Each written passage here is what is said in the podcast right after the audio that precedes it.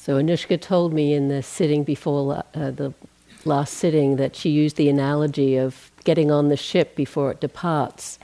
So luckily you're all here, but I kind of feel like my colleagues have abandoned me a little. Hopefully this is not the sinking ship and they're over there with the life jackets or something. Hopefully not.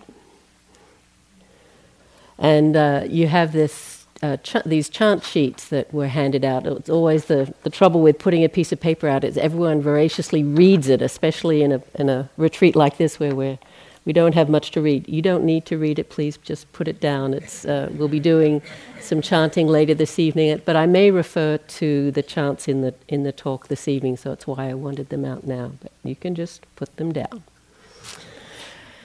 So, I don't know if you realize this, but you've actually done the hardest part of this retreat. You got here.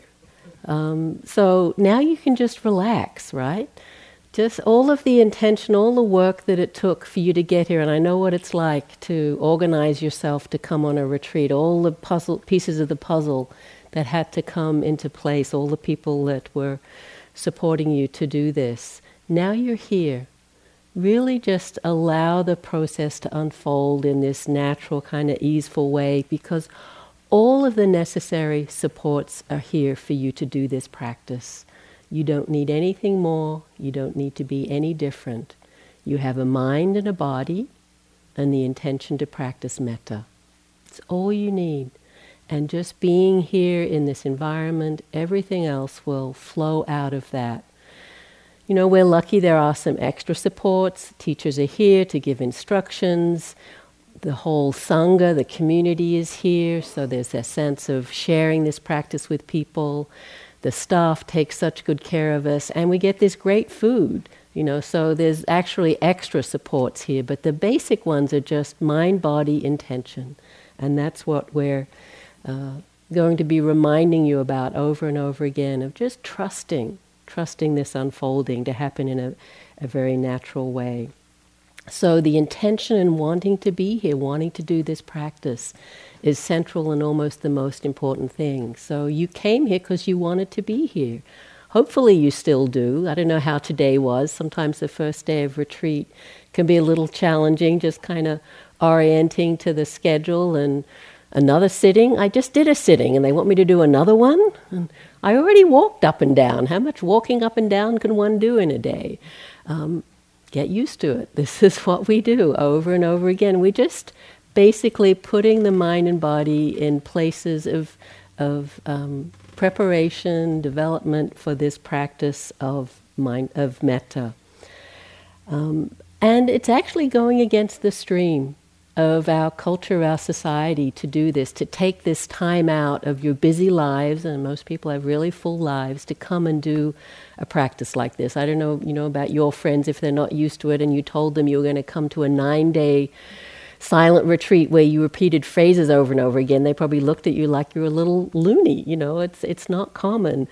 Um, so it's really unusual to have this many people wanting to do this kind of practice. I think it's wonderful. But it's unusual. Uh, I don't know if you saw this recently, last week or so. There was, you know, there are all these studies that are happening now, and the newspapers pick them up. And this study, uh, the, the the few versions that I saw written up were titled something like "People prefer electric shocks to time alone with their thoughts." Did you see that one? And this is what the, the uh, journalist said In the rush of everyday life, many people say they crave a moment of solitude, but a startling new study finds that most people don't really enjoy even spending 10 minutes alone with their thoughts. In fact, we find our own musing so unsatisfying that in research done recently, many people chose to administer painful electric shocks to themselves rather than sit in quiet contemplation, research has found. I was surprised that people found, them such, found themselves such bad company, the researcher said. It seems strange, it seems that the average person doesn't seem to be capable of generating a sufficiently interesting train of thought to prevent themselves from being miserable with themselves. So it's really rather gloomy that this is the state that many of us find ourselves in. And you know, it, it's supported by other research that we often refer to here, where the, it's, they found that the field where, where the, if the wandering mind is an unhappy mind, we kind of think, oh, if we get to daydream and just sort of muddle around in our thoughts, it's, that's kind of a happy thing or a satisfying thing to be doing. And research says it's actually uh, uh, not that way. 11 separate experiments shown, showed that we find our own thoughts painfully dull. And then the researchers first tried giving the people anywhere from 6 to 15 minutes alone to think. They weren't allowed to fall asleep, they weren't allowed to check their phones. Overall, people rated this idle time not very enjoyable, and they did it in their homes, that also didn't work. And so they started wondering well, if it's so unpleasant just to be alone with your thoughts, what would people do not to be alone with their thoughts? And they discussed it, uh, this researcher discussed this with Daniel Gilbert, who's a famous um, happiness researcher. And they began brainstorming. To answer this question, they started by exposing volunteers to positive and negative stimuli, including beautiful photographs and mildly painful electric shocks. They asked the people how much they would pay to avoid the shock experience if they had $5 to spend. Then the researchers told the 55 participants to sit in a room and think for 15 minutes. If they wanted, they also had the option to shock themselves by pressing a button, feeling a jolt resembling a severe static shock on their ankle. I have to I have to tell you, with my other co authors, there was a lot of debate. Why are, we, why are we doing this? No one is going to shock themselves. To their surprise, of the 42 people who said they would pay to avoid the shock, two thirds of the men chose to shock themselves, and a quarter of the women did. One person pressed the button 190 times. This is in 15 minutes. Researchers were stunned. People were choosing an unpleasant sensation instead of freely cogitating on whatever they wanted. So it goes on to, to talk about, you know, that we think that, you know, just to be idle and actually let the mind wander is a pleasant thing, and most people find it actually unpleasant. I don't know how it was for you today. I didn't see anyone kind of shocking themselves or whatever. But to really realize that what we're doing is quite unusual compared to how most people choose to spend their time and to actually want to come and engage in, in this kind of practice, to deepen this intention, just to be with yourselves, to be with yourselves in this, sen- in this silence, in this solitude for this many days. Really quite unusual.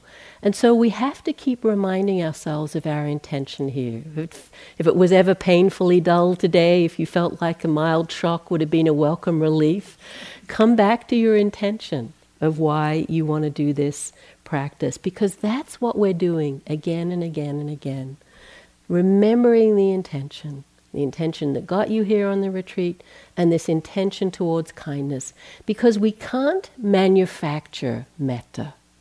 We can't. All we can do is create the conditions for this natural uh, flowering of the heart to arise, and then it happens. But we can keep creating the intention. So that's what we do again and again and again. We keep connecting with that intention, refreshing the intention, opening to it, and getting familiar with this space or field of metta. We get familiar with how to access it, all the different ways, the different tools and techniques and tips that we'll be sharing with you over these days, how to access it, how to cultivate it, how to deepen it, and how to maintain it.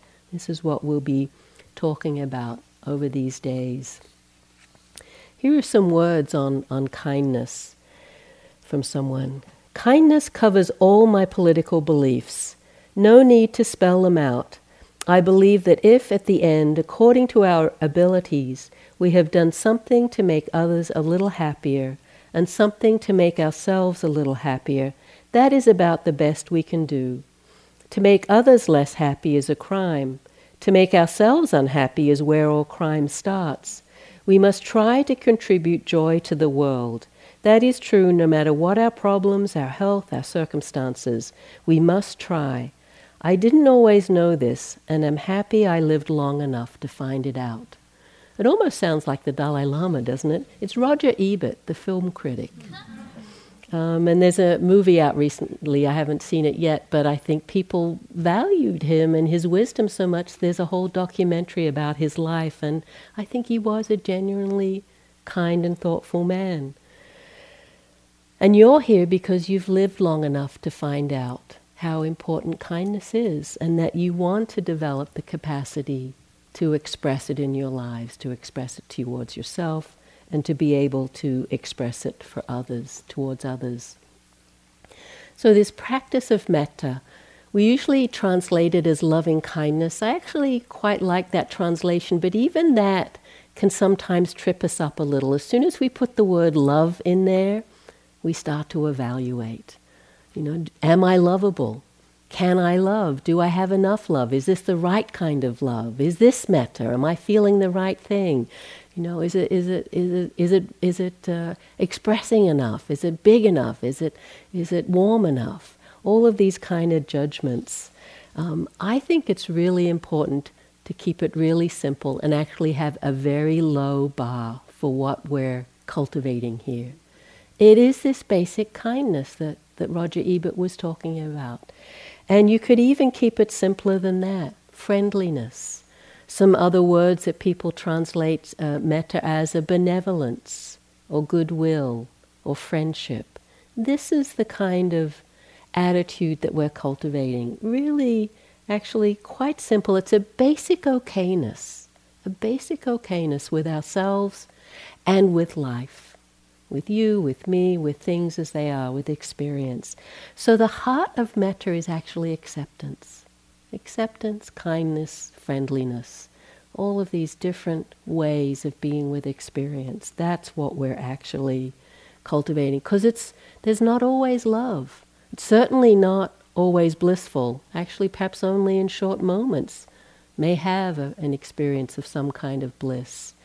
Sometimes it's not even very kind, and you've probably had times today of the mind being judgmental or critical or hard this practice has its challenges. If you're new to the practice, you'll start to experience that. We call it a purification practice for a reason. The difficulties that we come up against in the practice and how we deal with them are really an important part of the practice. Sharda will be talking about that tomorrow night. So, really, to have a very simple idea of what it is that we're cultivating so that we don't beat ourselves up for not having some ideal, idealized view or experience of metta. Here are some words from Ajahn Sumedho. James mentioned Ajahn Sumedho earlier um, as someone who said something that was really helpful for him about metta. I've also appreciated his teachings. He's a, a very wise American man who was ordained in the Thai forest tradition and, and taught and was the abbot of Amaravati Monastery. He's kind of gone, uh, stepped away from his administrative duties now and is uh, living more of a practice life and is very happy, I believe. He's actually in California at the moment. But this was at a retreat, actually, he taught here that I sat with him. He said, Metta is often translated as love. This word has many meanings for us. We usually connect it with liking, as in, I love pizza means I like to eat it, not I have metta for it. With metta, you can love, but you don't have to like. Metta includes the opposite of liking, it includes not liking. Liking depends on circumstances or mood, metta doesn't. When metta is idealistic, it doesn't work. If you feel, I should love my mother or whatever. Or we can send metta to all beings, but can't feel for the people we know because we feel we always have to like them and sometimes we don't. This kind of metta can't include difficulties.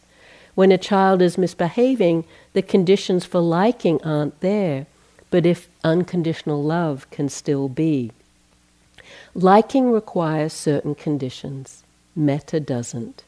We should use ideals like guiding stars to be able to acknowledge that the current realities may not be ideal, but metta can still exist there.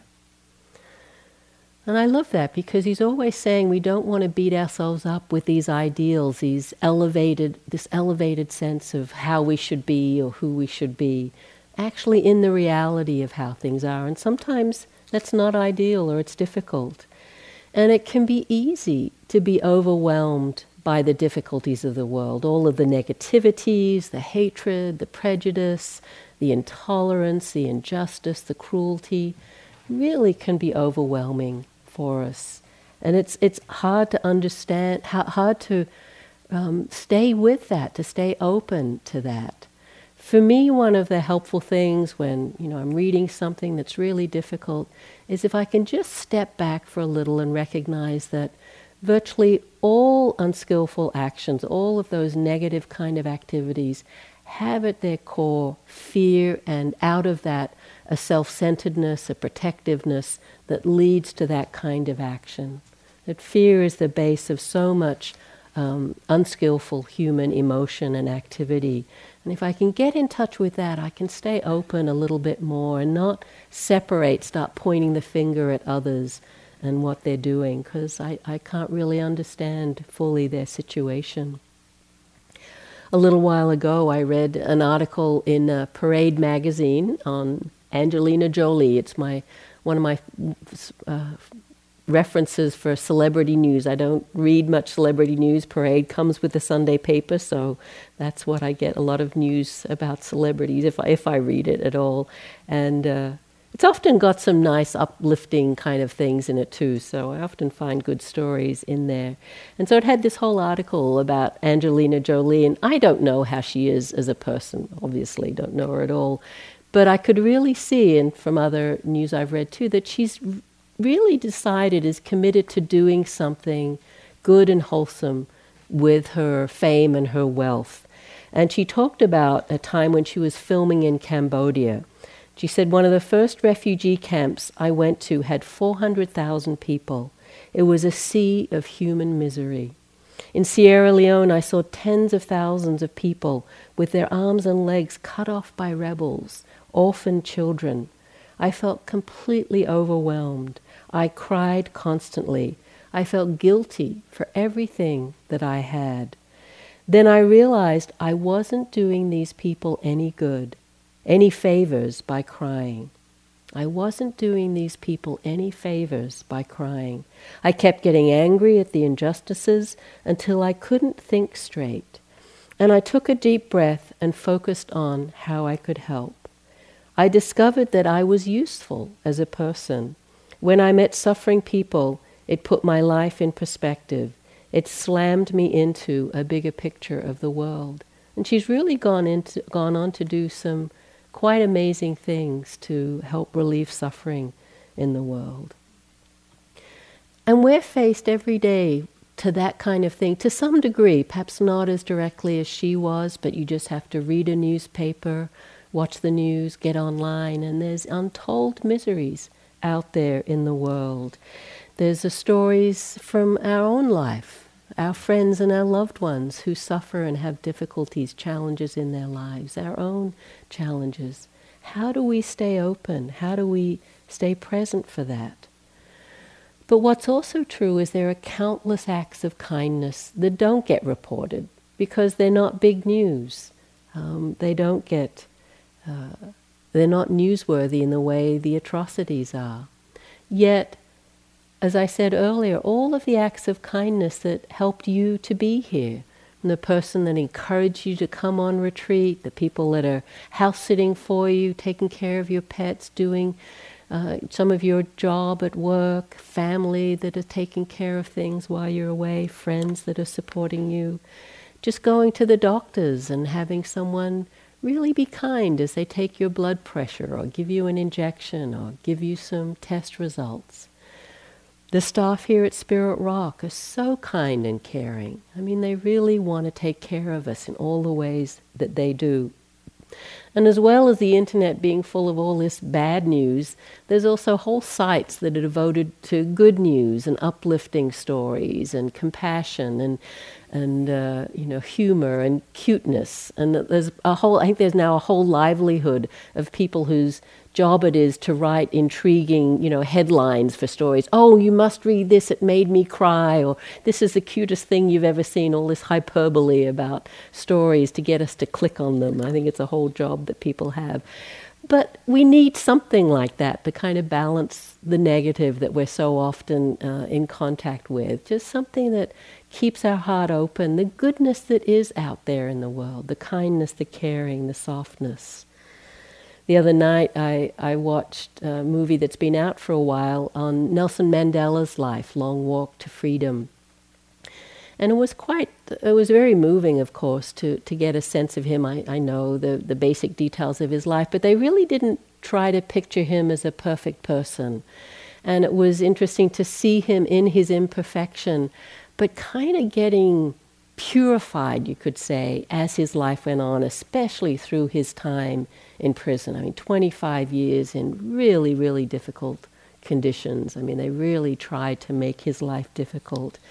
And then gradually, after these 25 years, the people in power, the white people in power, started to realize they needed to make some changes, that it wasn't sustainable, the system they had. So they gradually were bringing Nelson out and into dialogue with them. And in one of the scenes, he's sitting in a room with this bunch of white men who are in power in the political party of the time, and they're trying to negotiate some kind of power sharing. But the, the guys, these guys are saying, you know, uh, they, you can see how frightened they are. They know they need to do it. But they say, if we give you any power, people are just going to want to rent, want revenge. It's going to be mayhem. And Nelson just sort of shakes his head and he says, we don't want revenge. We've seen what living in fear has done to you, the way you act, the way you live, and we don't want that for ourselves. We don't want that for our children, so we don't want revenge. And it was such a powerful scene to see that commitment after all he'd been through and all he knew that was going on, you know, all the time he was in prison. We don't want that for ourselves. And so he really did make that commitment towards forgiveness. And so we all have to make that commitment again and again and again to kindness, to forgiveness. We don't just make it once and we're done. There's innumerable times in, in any one day that we have to keep coming back to kindness. I mean, even the little things that irritate you on retreat, and it'll happen. You know, someone who doesn't seem to be as mindful as you think they should be, or who's breathing too loudly, or taking up too much space, or is in your walking path that you've carefully cultivated, all of the things that happen on retreat. We have endless opportunities to keep coming back, to keep committing to kindness. So you'll have plenty of opportunities. And as we do that over and over again, we get more and more of a sense of this feeling of metta being a natural state of the heart, not something we have to kind of artificially contrive, but just allow it to manifest, allow it to, to cultivate. We can strengthen it, but it is there naturally when we're not so much in the way, when we're actually more undefended, when we start to feel a little safe, a little vulnerable even. Sharda spoke the other night, uh, uh, last night it was, seems a long time ago already, about the refuges, uh, the traditional ones, Buddha, Dhamma, Sangha. But all of us need to find what are our refuges here, whether it's the traditional ones, but just being on retreat is a refuge. Your room is a refuge. Being out in nature is a refuge. Forgiveness can be a refuge. Letting go can be a refuge. So, whether they're internal or external, all of us need to kind of cultivate uh, these refuges that allow us to let the barriers down a little. Part of retreat is, is un, this undefendedness, sort of softening. It'll happen naturally. You don't have to try to do this, but just if you notice it happening, it's okay. We start to be more willing to feel. We get more sensitive. This is what happens on retreat. Because the proximate cause for kind uh, for metta is actually feeling the good in ourselves and others. So we have to feel into, feel into ourselves, feel into others, and feel that basic goodness. It comes from empathy, from recognizing that all beings, just like us, want to be happy. We all want to be happy. Everyone here in the room, all of the human beings, all of the non human beings. Their life is precious, our lives are precious, and we want to be happy. And metta tunes into that, keeps tuning, tuning into that. We, we, we, when we uh, talk about compassion, which we will on this retreat, it, the literal meaning of compassion is compassion, to feel with. And it's usually around suffering, feeling people suffering. But metta also feels with. Metta is, comes out of this sense of empathy, this sense of interconnectedness, this sense of sharing these human values and knowing that uh, the uh, other beings want to be happy just like us. So it's this natural response of connectedness. And it can start to be, and maybe it is for you already, more of a foundational response. It's accessible even when the conditions aren't ideal, even when things aren't going our way. So we start by creating a fertile field so that the metta has a place to grow, has a place to flourish, where we feel safe and protected. But as it gets more stable, more more accessible, it's actually a, a, a more of a fundamental response, even when things are difficult. This is from Martin Luther King. We must accept finite disappointment, but never lose infinite hope. Forgiveness is not an occasional act, it is a permanent attitude. Darkness cannot drive out darkness, only light can do that. Hate cannot drive out hate, only love can do that. The Buddha actually said something almost identical. I don't know if Martin Luther King got it from the Buddha, but uh, anger is never uh, conquered by anger. Love alone can conquer anger, was the words of the Buddha. So we use all of these tools and techniques at our disposal. Whatever works, we'll keep saying that. Whatever works. It's a great experiment. It's very, um, what's the word James used? Customizable for each of us. We'll have a slightly different way that we do metta. And I love that James this morning had us put our hands on our heart. I call that a metta mudra. Um, and it's amazing, as he said, it has a physiological response as we touch ourselves in that way. Any way we touch ourselves, we respond to the touch. And metta is actually a very physical practice. Even though it seems kind of mental, we're using the words or the phrases or imagining beings and radiating the metta, we feel it very physically. So we're going to be encouraging you, just like we did today, to keep landing in the body, feeling it in the body. And so these mudras, whatever they might be for you, are really helpful. And mudras have power. Mudras are gestures of the hand. So this uh, gesture of the Buddha is called the earth touching mudra. And I often talk about that with students. It was on the night of his enlightenment as he was almost pushed off his seat. He'd said, I'm going to sit here until I awaken, and all these forces assailed him. And he said, No, I have a right to sit here. And this gesture of confidence and faith and trust, a really beautiful gesture. Maybe you'll need that one of these days of just, I can face this, I can be with this, I can open to this, this earth touching mudra. I re- recently sat a retreat with Ajahn Sucitto, um, another monk in the um, Thai forest tradition. He's English, has a monastery in England. Really wonderful teacher. And he, he talked about the potency of these gestures. Um, and he said, often with our hands, you know, we're pointing and grabbing and poking and tapping. And it's these kind of very um, aggressive almost movements with the hand. And you can feel the energy in that. And then he contrasted it with the kind of softness of the receptive open palm.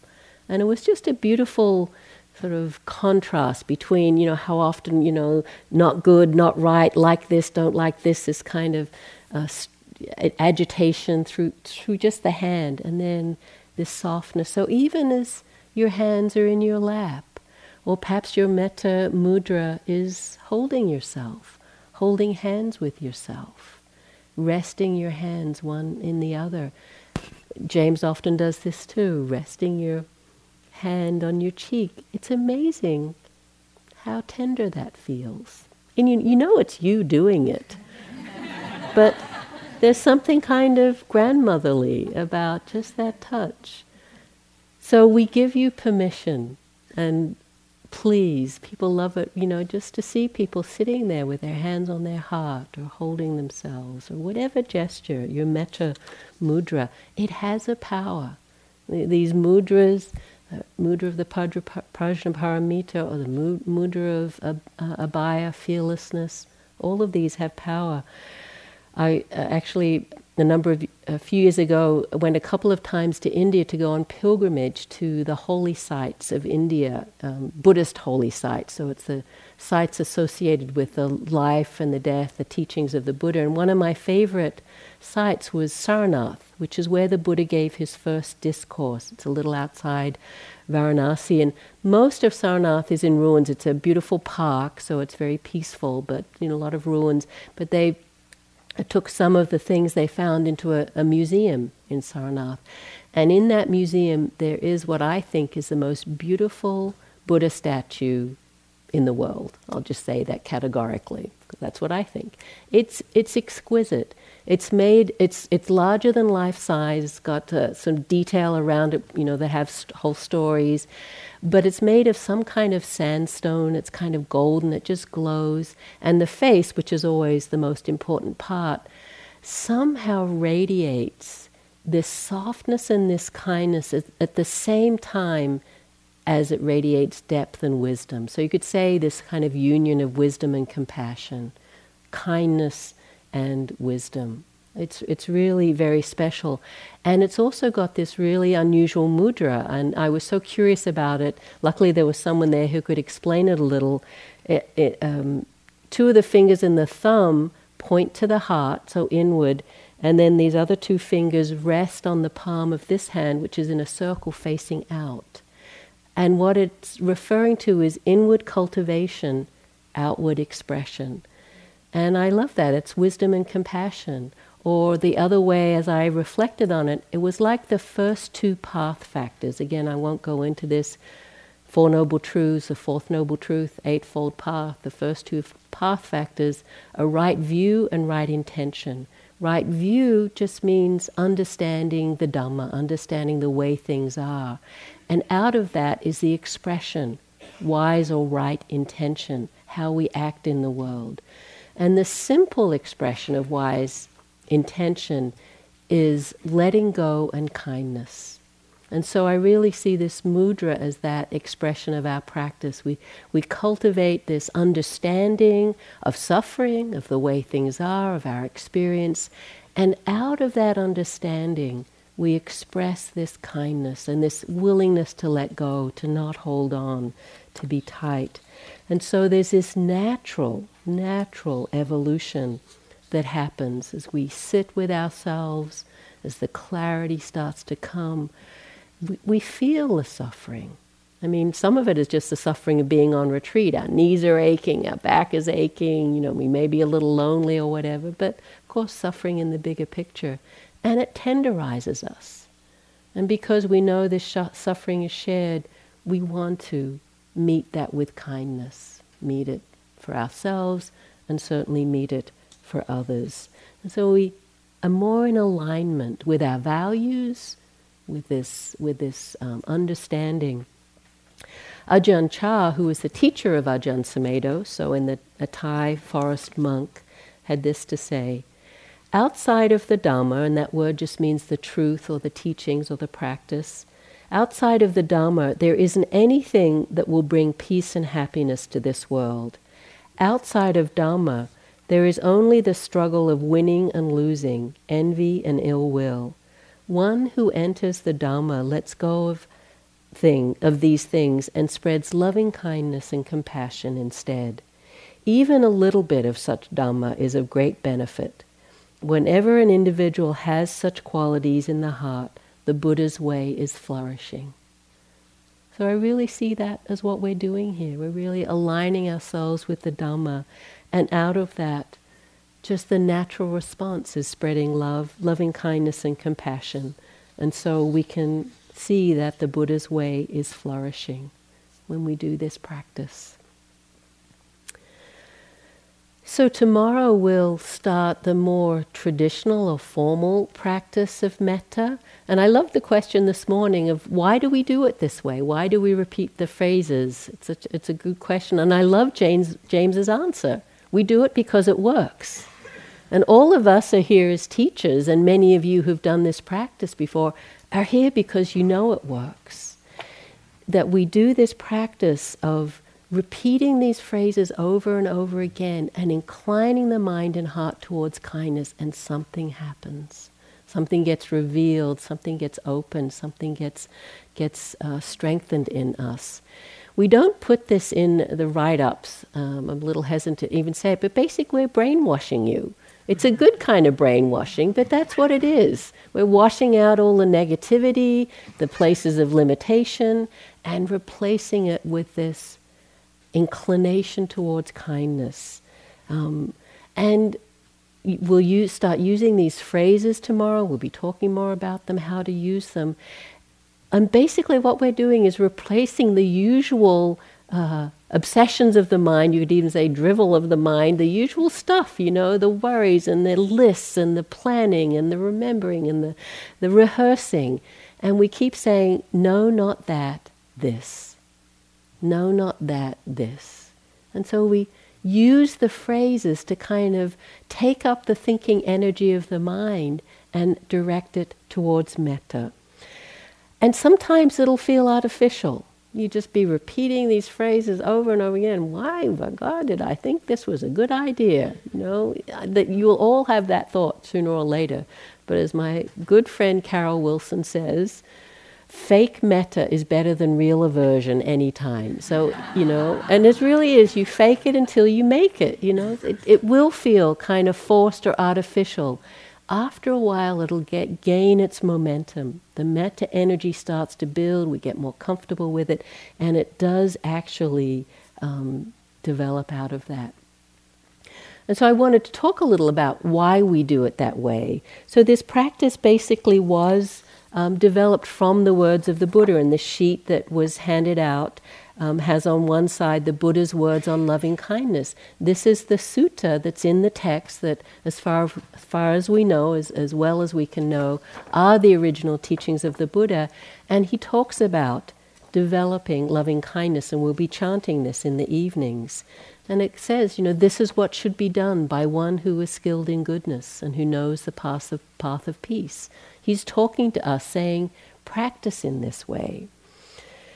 And it, the, the section that kind of is about a formal practice is wishing in gladness and in safety, may all beings be at ease, whatever living beings there may be, whether they are weak or strong, omitting none, the great or the mighty, the medium, short, or small, the seen and the unseen, those living near and far away, those born and to be born, may all beings be at ease.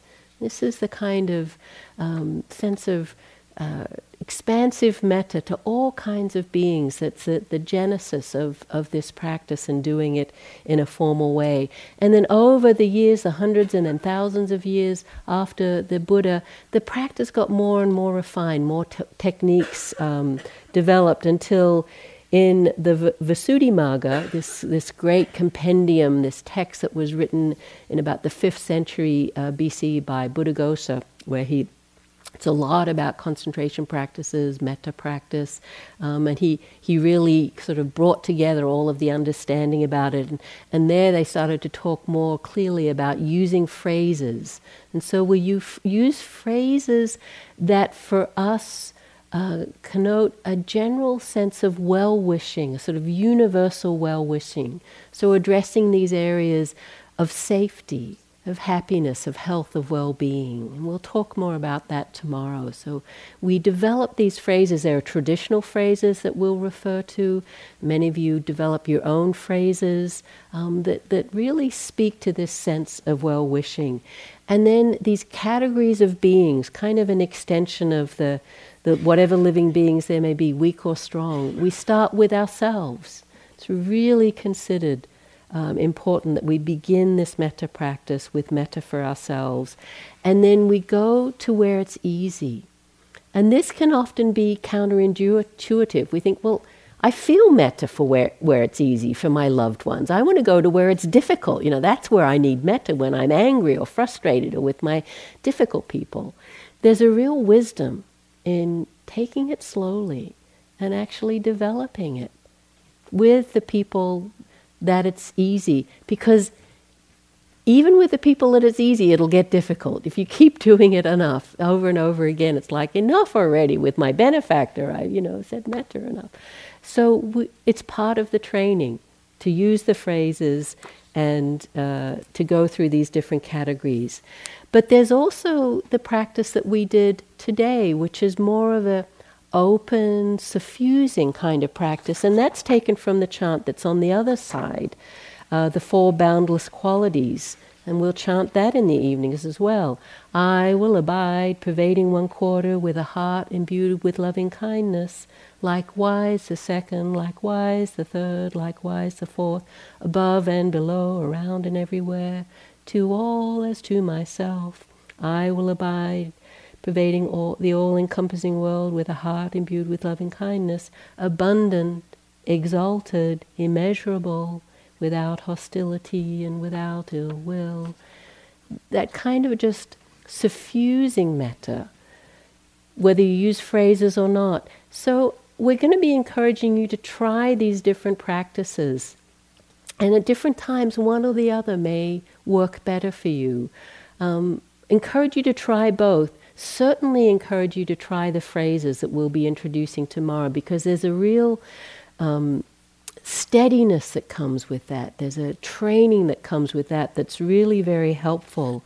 But there's different ways of even working with that, finding the phrases that work for you, finding the speed that works for you, highlighting the word, the key word in each phrase, and letting that resonate. No need to rush through the phrases. So, all of this will be developing. And then, of course, working with the image, uh, image of the person that you're sending metta to the feeling, feeling it as a felt sense in the body.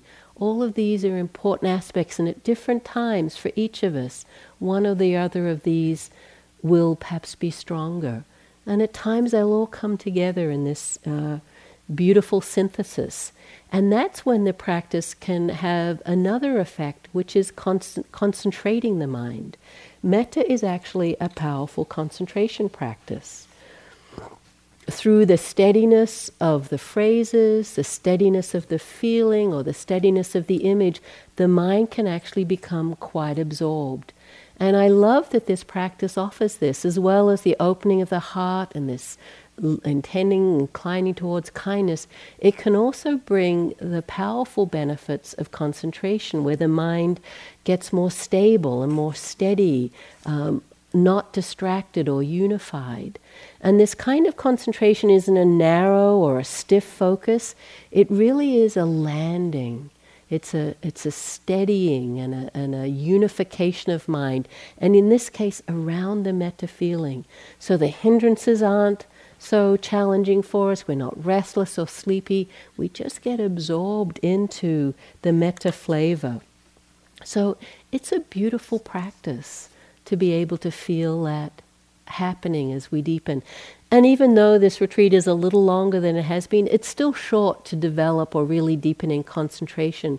But I'm sure all of you will get a taste of that, especially as the practice becomes more continuous. And as you do it in an easeful way, you can't force the concentration, just as you can't force the metta feeling. It's just by inclining the mind and this intention of coming back again and again and again. And what the concentration does is develop this, these qualities of mind where the mind is steady and it's malleable and it's flexible. It's almost it's like a trained mind. The Buddha said something like, uh, "Nothing can harm you more than your untrained mind, and nothing is a greater ally than your trained mind." And this metta is training the mind, inclining the mind towards kindness, and actually giving it this kind of strength. There's a resilience that comes out of this practice. So the, the, the, the basis for that kind of steadiness is the phrases, is uh, steadying with the phrases, the repetition of the phrases, finding what works for you, doing it in an easeful way, as well as the feeling, as well as the visualization. So you'll all be kind of moving in and out of these aspects of the practice. Sometimes one will kind of drop and land for you and feel really right, other times and others. And then there are the times where they all kind of come together in an easeful way. This is the the customizing of the practice or the, the fluidity with the practice, and it just gets more and more deep and powerful. We'll also be teaching the other Brahma Viharas. This is a Brahma Vihara, a, a, a, two words that mean divine abidings or the best home or happy home. And if you haven't been to Spirit Rock, you'll know, if, or you have been to Spirit Rock, you know our buildings are named after these Brahma Viharas uh, Metta, Karuna, Mudita, Upekkha, loving kindness, compassion, joy, and equanimity. And so we include these in this retreat, even though metta is the foundation practice. When metta, this feeling of kindness, turns to suffering or is open to suffering, it feels compassion, it becomes compassion. When it feels uh, happiness and joy in another, it becomes mudita or joy. And it always needs upekkha, this steadiness, this equanimity, um, to actually keep it grounded, keep it connected. So as the days go on, we'll, we'll teach you these practices as well. We'll teach forgiveness practice because as we open the heart and, and get more sensitive, whatever is an obstacle to the metta, whatever wounds or hurts we have, they'll come up for us. And so, learning how to open in a skillful way, in a wise way, an appropriate way is really helpful. So, the practice of forgiveness, a gratitude practice, where we actually appreciate the blessings of our lives. All of these come together to support this field of metta that we're creating. And so, it's a powerful practice. It really will touch every part of you mind, body, and heart. It's why I love this practice, why I keep coming back and teaching it, why I keep doing it for myself. As Maya Angelou says, a beautiful woman, fortunately now departed, she said, Love recognizes no barriers. It jumps hurdles, leaps fences, penetrates walls to arrive at its destination full of hope. This is our journey. If we set that intention, love has no barriers, recognizes no barriers. It will find a way, as they say. At one metta retreat I taught a little while ago, this, I got this great note from a yogi towards the end of the retreat. And it was just full of little kind of one liners, her reflections on her practice. And she said, instead of applying for Medicare, we should all apply for Mettacare.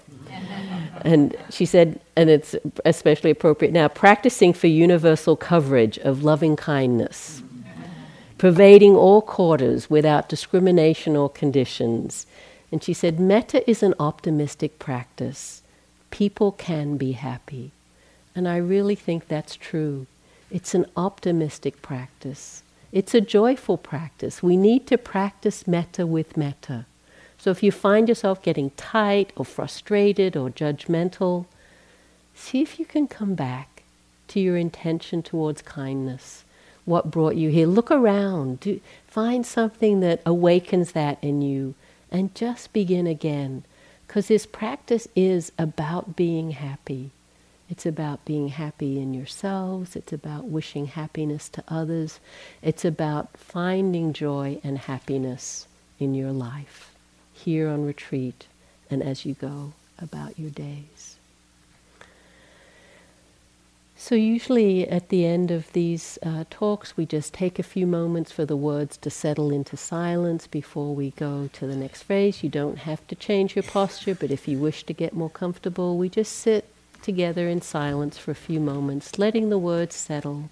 If you wish to come back to the metta practice, of just anything that I've said that's resonated with you, anything from today that's resonated, just opening to a sense of kindness towards yourself, radiating it out in a gentle way. Just spending a few minutes just sitting in silence.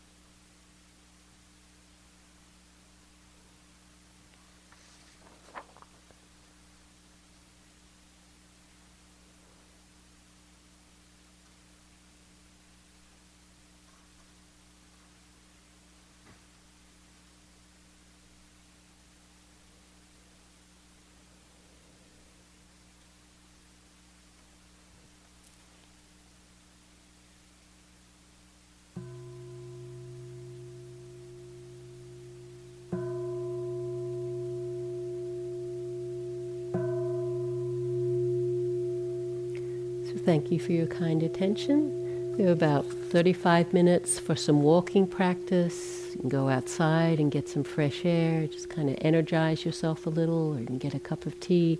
At 9 o'clock, we have. Thank you for listening.